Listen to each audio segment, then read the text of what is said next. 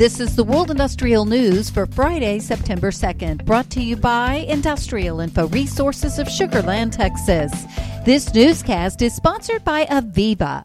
Listen to part four of their podcast, How to Leverage the U.S. Infrastructure Bill to Modernize the U.S. Power Grid. It's going to know when to use the power. It's going to know how to use the power on individual reasons. And a lot of that is what we know technically what we didn't know technically that was addressed by this bill is how to pay for it. Because this is a lot of money to put into basically better living. The parallel to this is probably the interstate highway system.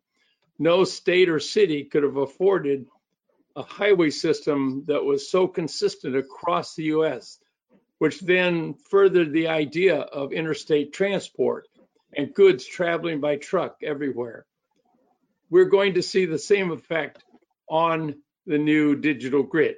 It's going to understand where to allocate the power, and it's going to have the projects in place to do these basically all at once. Because if you don't, it doesn't make that much difference. Well, perfect. You just you just perfectly teed up my my next question. Mona, you said you're going to get into it. Can you break down this bill for us? How do we follow the funds? What what how do you see this progressing?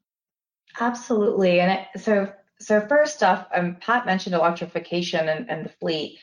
Um, this bill has 65 billion for power and grid, as I mentioned, but there's additional 54 billion for water and wastewater infrastructure, 17 billion for ports and waterways, 7 billion set aside for resiliency, 64 billion for broadband, 16 billion for Amtrak, and the list just goes on. There's there's 39 billion for public transit. Airports are receiving 25 billion dollars, and then last but not least, the first electric vehicle charging federal spend in our history, 7.5 billion dollars for EVs, and then another 7.5 billion for buses. So I just okay, I just need to take a sip of water after that because that's a lot of money that is going from the federal government to the states. And so the electric sector is going to play a really prominent role in making sure, especially absorbing and helping bring about this electrification that the Biden administration has supported and wanted for so long. And in addition to, you know, these different pots of money that are at play specifically for the power and grid sector, the US Department of Energy is launching a better building a better grid initiative the Building a Better Grid initiative is an effort to encourage the modernization of the nation's existing electric transmission grid. And so there is a focus, you know, ar- around the need for more transition, more grid resiliency in order to achieve the goals of the of the overall bill. To hear the full podcast, search for IIR's Industry Today podcast on your favorite podcast provider. Given the perennial optimism in the blood of oil and gas leaders, it may not be surprising that speakers and attendees at a Colorado conference feel optimistic about operating in the centennial state.